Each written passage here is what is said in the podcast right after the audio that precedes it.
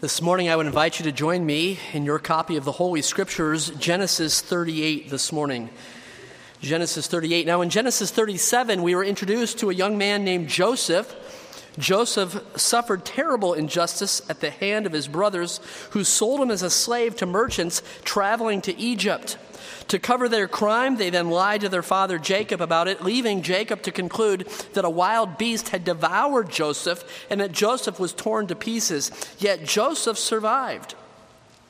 And Joseph even thrived. However, the life of Joseph is not the story of a victim who would eventually beat the odds and overcome the obstacles. Rather, the life of Joseph is the story of the good hand of God's providence in spite of what we might per- perceive as negative circumstances in this life. In fact, in Genesis chapter 45, many years later, Joseph declared to his brothers in Egypt, It was not you who sent me here, it was God. And then later in Genesis 50, verse 20, As for you, Joseph said to his brothers, You meant evil against me, but God meant it for good, in order to bring about, as it is this day, to save many people alive. And the powerful lesson from the life of Joseph is that the good hand of God is directing every circumstance to achieve his purposes for his glory. But no sooner do we begin the biography of the life of Joseph in Genesis 37 when we are interrupted by Genesis 38. Now, I was tempted to skip Genesis 38 and continue with the life of Joseph in chapter 39, for in fact, many commentators do that very thing until I reminded myself that all scripture is profitable. 2 Timothy 3, verse 16. That the things that were written before were written for our learning, Romans 15, verse 4. And so, with some discomfort, but without apology, I would have us read Genesis 38 this morning and discover this. In the wisdom of God, I've written this in your notes. In his wisdom, God preserved Genesis 38 for us not as an interruption to the Joseph story, but as an essential development to the larger meta narrative of the scripture. That is the grand narrative, that is the bigger, overarching story of God's redemptive plan for fallen man. And toward that end, the notes I prepared for you this morning are different than what I normally present to you. Normally, we follow the progression of each verse through a scripture passage, and then I title each section of the scripture in parallel or in some alliterated way. However, in this case, the notes that I prepared and will present to you this morning are the interpretive applications of what we will study from Genesis 38. I would ask that you set your notes aside follow the scripture with me, and then capture the, the points of your notes as the conclusion, the end of our study. In all of this, we're going to ask and answer the question why? Why is this chapter, Genesis 38, part of God's revelation to us? Let's pause for prayer. God in heaven, it is with great anticipation that we now come to approach your holy word, to read it, to study it, to understand it, as you have preserved it for us. God, the themes of this chapter are, are heavy and they're dark. But yet, Lord, you intend for us to, to know something, to learn something from this text. I pray that you'll help us toward that end. In Jesus' name I pray. Amen. Genesis 38 is not about Joseph, it's about Judah. It's about Judah, his sons, and his sin, and his seed.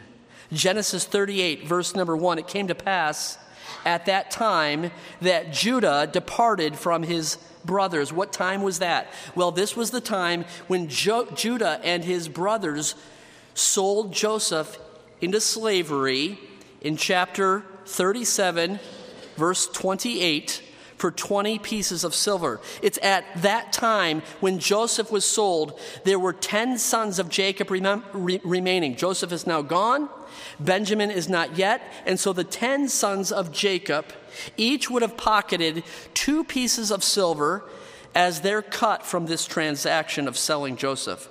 With two pieces of silver burning a hole in Judah's pocket, I can imagine that Judah didn't sleep much that first few nights.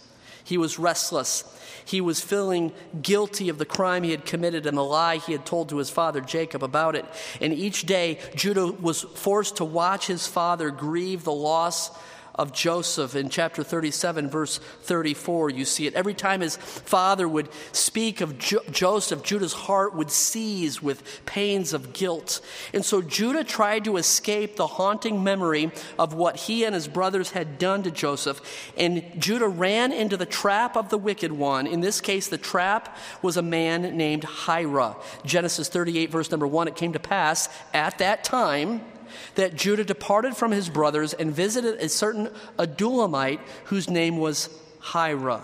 Now, Hira will appear three times in this account. Hira began as Judah's acquaintance, then he became Judah's associate, and then he became Judah's accomplice in further sinfulness. Proverbs warns walk with the wise and you'll be wise, but a companion of fools will be destroyed and this will be the case for Judah and Hira here. Hira was an ungodly influence on Judah. Verse number two. And Judah saw there a daughter of a certain Canaanite whose name was Shua, and he married her and went into her. So she conceived and bore a son, and he called his name Ur. She conceived again and bore a son, and she called his name Onan. And she conceived yet again and bore a son, the third son now, and called his name Shelah. He was born at Chezib when she bore him. So Judah married an unnamed Canaanite who bore him three sons Ur, verse 3, Onan, verse 4, and Shelah, verse number 5. Along the way, it was time for Judah's first son, Ur, to marry. So Ju- Judah secured a wife for his first son, Ur. Her name was Tamar. Look at verse number 6. Then Judah took a wife for Ur, his firstborn, and her name was Tamar. However, because Ur was wicked, God killed Ur. Verse number seven But Ur, Judah's firstborn, was wicked in the sight of the Lord, and the Lord killed him. Tamar is now a widow. So Judah instructed his second son, Onan, to marry his brother's widow, Tamar, to continue the family line. Verse number eight. And Judah said to Onan, Go into your brother's wife and marry her, and raise up an heir to your brother. Now, this is bizarre for us to consider today. However, it was a re- regular practice in the ancient times. It was called levirate marriage. And centuries later, Moses would write of this in the book of Deuteronomy, the scripture is before you. If brothers dwell together and one of them dies and has no son, the widow of the dead man shall not be married to a stranger outside the family her husband's brother shall go into her, take her as his wife, and perform the duty of a husband's brother to her. And it shall be that the firstborn son which she bears will succeed to the name of his dead brother, that his name may not be blotted out of Israel. Now, be careful to note that this practice did not originate with the law of Moses, but rather it was common practice in the, in the Near East for, for centuries preceding that. That was, th- this is the practice that would later bring Boaz and Ruth together. We know it as the kinsman redeemer. But in Genesis 38, Onan resented the idea that his son through Tamar would only further the cause of his dead brother, Ur, and not his own. And so, consequently, Onan didn't want to marry Tamar and father children by her. Verse number nine. But Onan knew that the heir would not be his. And it came to pass when he went into his brother's wife that he omitted on the ground lest he should give her an heir to his brother. And the thing which he did displeased the Lord. Therefore, he killed him also. Now, people have made different interpretive applications of this, but I submit that Onan's selfishness here displeased the Lord and against his father Judah and against his sister in law Tamar and against his dead brother Ur. Onan acted in selfishness, in self interest, at the expense of everyone else. He did not fulfill his responsibility or his duty in this case. Perhaps if you're thinking ahead or maybe reading ahead, there's one son left. There was Ur, there was Onan, and there's one more son, Shelah. God had killed Ur and Onan. However, Shelah was, was young and not prepared t- to marry. Look at verse number 10. The thing displeased the Lord, therefore he killed him also. That's Onan. Then Judah said to Tamar, his daughter in law, Remain a widow in your father's house till my son Shelah is grown, the third son. For he said, Lest you also die like his brothers. And Tamar went and dwelt in her father's house. So you see, Judah is superstitious here at this point. And this is his logic. Tamar is the common denominator between the death of his son Ur and the death of his son Onan it must be Tamar who is the curse. So, Tamar, you go, you go back and live with your father. My third son, Shelah, is not old enough for you to marry yet. I don't want him to ever marry you in any way because he might also end up dead. And so, it's at this point, after the, the, these circumstances, that Judah's unsaved friend, Hira, the Adullamite, for verse number one, shows up again in the picture. When Judah's wife dies, instead of him finding comfort from the God of his father, Judah found comfort in his unsaved friend Hira, verse 12. Now, in the process of time, the daughter of Shua, Judah's wife, died. That's the Canaanite from verse 1. And Judah was comforted and went up to his sheep shearers at Timnah, he and his friend Hira, the Adullamite. So poor Judah, I mean, tragic life circumstances are happening. His sons are being killed by the Lord. His wife is dying. He's grieving.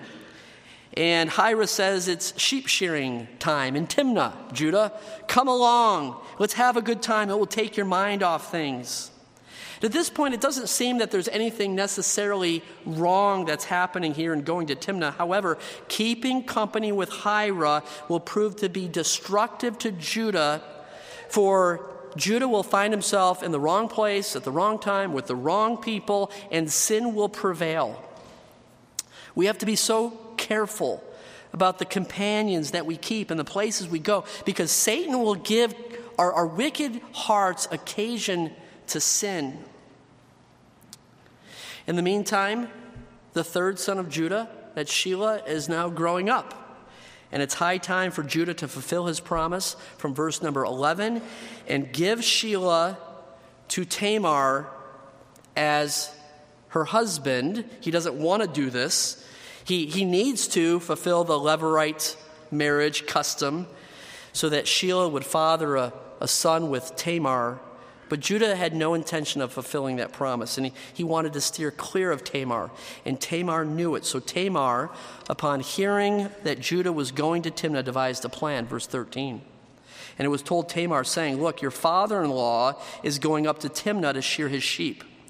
So she took off her widow's garments, twice widowed now, covered herself with a veil, and wrapped herself and sat in an open place which was on the way to Timnah for she saw that Shelah was grown, and she was not given to him as, as wife.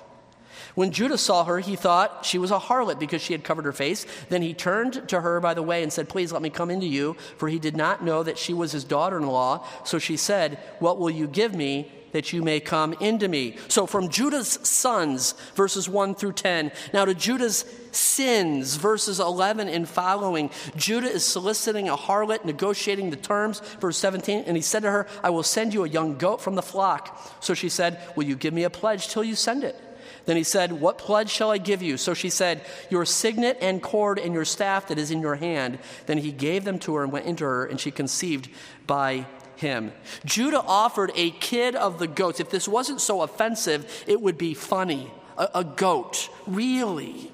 However, because Judah didn't have a kid of the goats with him, and because Tamar knew who she was dealing with, Tamar demanded that Judah give her his signet ring and cord and staff as a security deposit, if you will. And so then, following Judah's sin with Tamar, Tamar replaced her harlot costume with her regular attire. Verse number 19. So she arose and went away and laid aside her veil and put on the garments of her widowhood. And Judah then went on his way to redeem his signet ring and his bracelets and his staff and all of these things. And, uh, and then to have um, a kid of the goats delivered to her as he promised. But notice the name of the courier, the one who is delivering the goats. Verse 20. And Judah sent the young goat by the hand of his friend, the Adullamite to receive his pledge from the woman's hand, but he did not find her. This is the third time now that Hira, the Adullamite, shows up. And of course, he goes to exchange the goat for these other items, and, and the harlot could not be found. In fact, the people denied that there was ever a harlot in that place in the first place. Verse 21. Then he asked the men of that place, saying, Where is the harlot who was openly by the roadside? And they said, There was no harlot in this place. So he returned to Judah and said, I cannot find her. Also, the men of the place said, There was no harlot in this place. Then Judah said, Let her take them for herself, lest we be shamed, for I sent this young goat, and you have not found her. And it came to pass about three months after that, Judah was told, saying, Tamar, your daughter in law, has played the harlot. Furthermore, she is with child by harlotry. So Judah said, Bring her out and let her be burned. When she was brought out, she sent to her father in law, saying, By the man to whom these belong, I am with child. And she said, Please determine whose these are the signet and cord and staff. And so when the news came regarding Tamar, Judah immediately called for her to be burned accusing her of shaming the family and dishonoring his sons. Probably in Judah's mind, she is still to blame for, her, for his sons' deaths. And I can imagine the news of the public burning spread like wildfire, pardon the pun, through the, through the town. And the executioner hurried to, to Tamar's house and dragged her off to the village street, to the square, and perhaps the stake may have already been set and the ropes were ready to bind her. But then Tamar yells, Wait, and produces the signet and the cord and the staff.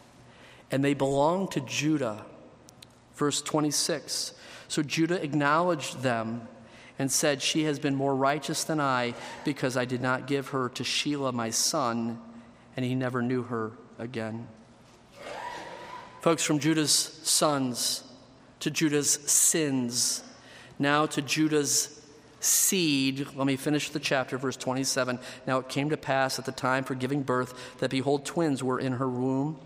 So it was when she was giving birth that one put out his hand, and the midwife took a scarlet thread, bound it to his hand, saying, This one came out first. Then it happened as he drew back in his hand that his brother came out unexpectedly, and she said, How did you break through? This breach be upon you. Therefore his name was called Perez. Afterward, his brother came out who had the scarlet thread on his hand, and his name was called Zerah. Folks, why? Why does God tell us of this wickedness? Why did God preserve the offensive, the distasteful and offensive record that we've just read this morning? Why did He preserve it for us. The chapter is rank with themes that are worse than shameful. Let me leave you with three answers to the why question, and that's your notes this morning. Your notes here. First, number one, I believe that Genesis 38 is important because, number one, it demonstrates Israel's necessary exile to Egypt.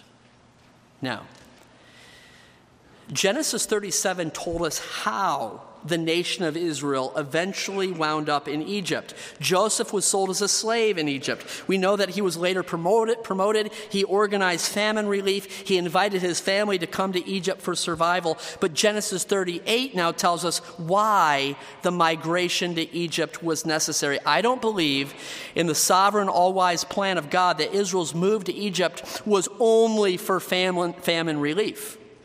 I believe those are the circumstances that God used to get the children of Israel to migrate to Egypt. But I believe there was a bigger reason why God wanted the children of Israel in Egypt. For the sons of Jacob, we call them the children of Israel, were living ungodly lives in the land of Canaan as we have read in these recent chapters in Genesis. We have now, just now, read that Judah's closest friend was a heathen man, Hira the Adullamite, verse number one. Judah married a Canaanite, verse number two. Ur was wicked in the sight of the Lord, and God took his life, verse seven.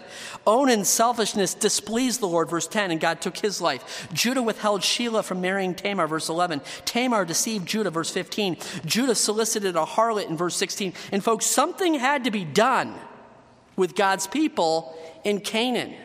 Namely, exile to the land of Egypt was God's remedy, not so much as a point of punishment, but as a point of preservation of their purity. Now, think about this. Follow me. The first generation of the children of Israel, or the children of Jacob, who are living in Canaan, were intermarrying with the people of the land and embracing the wicked practices of those around him. I think it's fair to assume that if Israel would have remained in Canaan at this point, it would have only been a couple generations before they would have been totally corrupted and assimilated.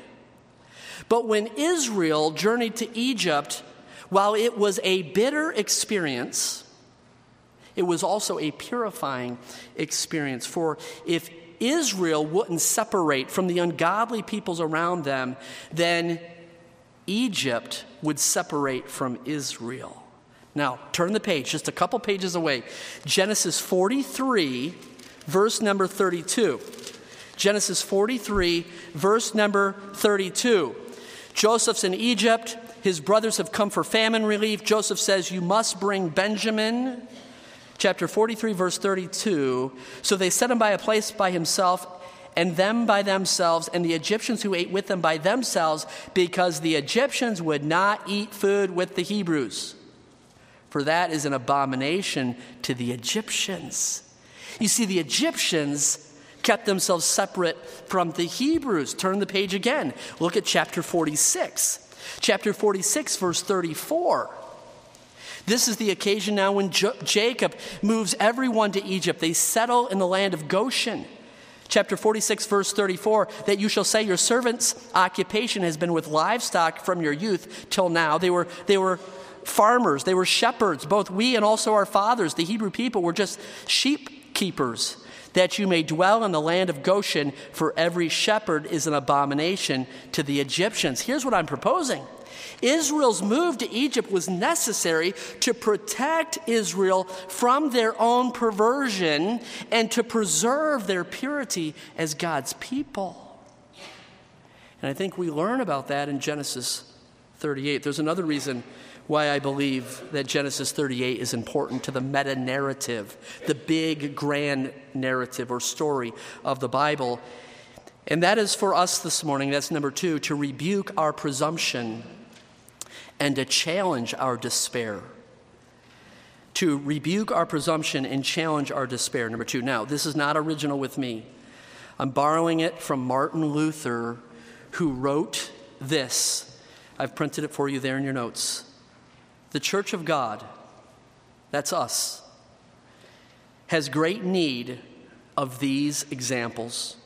Genesis 38 for what would become of us? What hope would be left for us if Peter had not de- denied Christ and all the apostles had not taken offense at him and if Moses and Aaron and David had not fallen?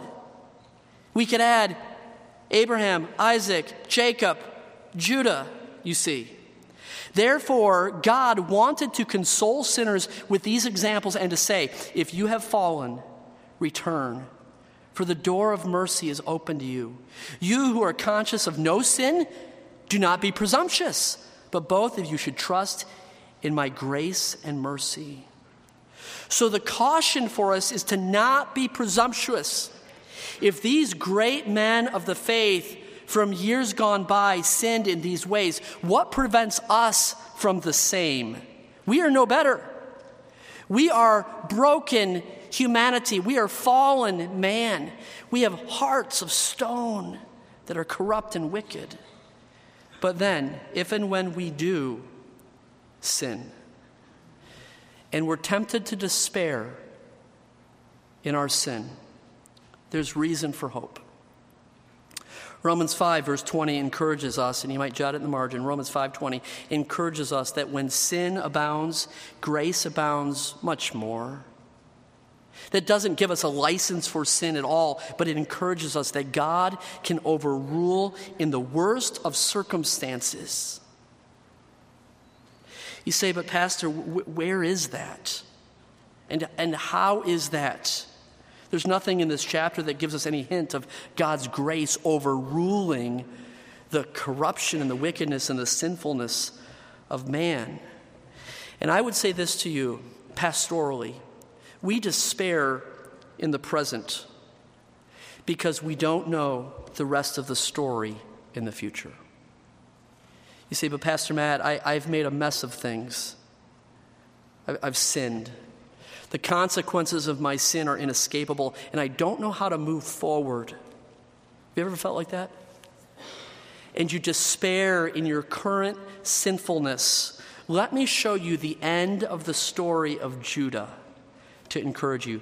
We need to go to chapter 49. Genesis 49. Turn with me there.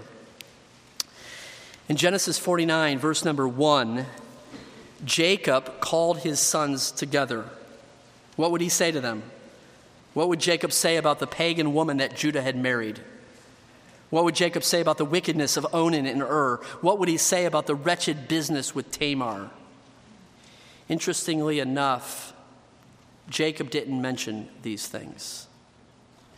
If you look at verse number 8, in verse 8, Jacob recognized Judah as first a leader. Verse number 8, Judah this is Jacob speaking to his son Judah, who we just read about in Genesis 38. Judah, you are he whom your brothers shall praise. Your hand shall be on the neck of your enemies. Your father's children shall bow down before you. Judah would be a mighty leader. In verse number nine, Jacob then recognizes Judah as a lion. Verse number nine, Judah is a lion's whelp or cub. From the prey, my son, you have, you have gone up. He bows down, he lies down as a lion, and as a lion, who shall rouse him? Judah's tribe would be a royal tribe, just as a, a lion is the king of the beasts. And then in verse number 10, Jacob recognized Judah as the one from whom would come the Lord. Look at verse number 10.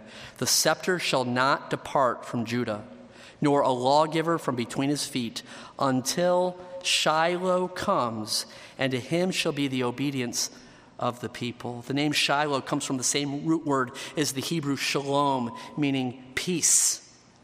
And here in Jacob's prophecy, it re- refers not to a place, but to a person. It points to the person the Prince of Peace, Jesus Christ, the Messiah. Folks, you got to follow this now.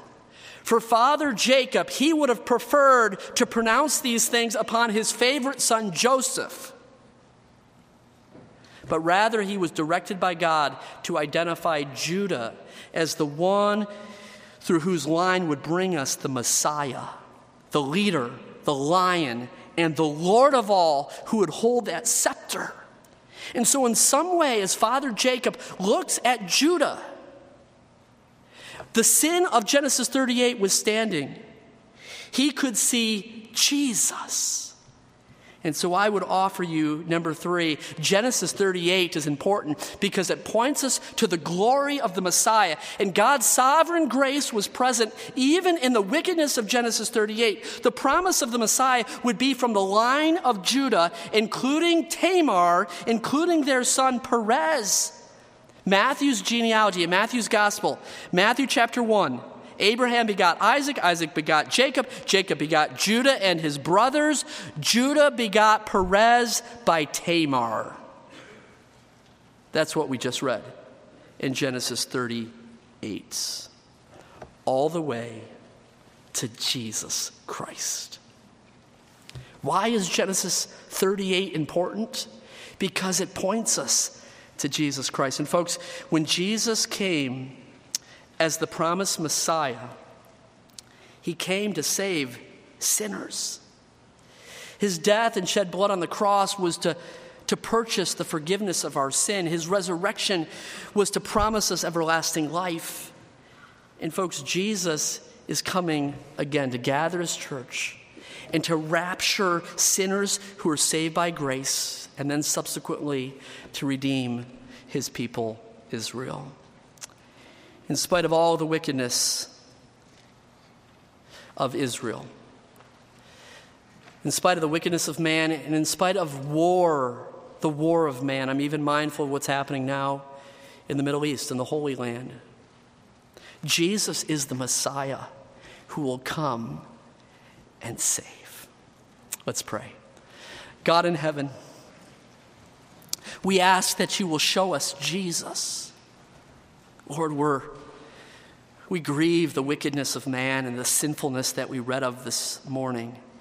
But Lord, we rejoice knowing that, that in your grand sovereign plan, you were ordaining even the wickedness of man to accomplish your purposes.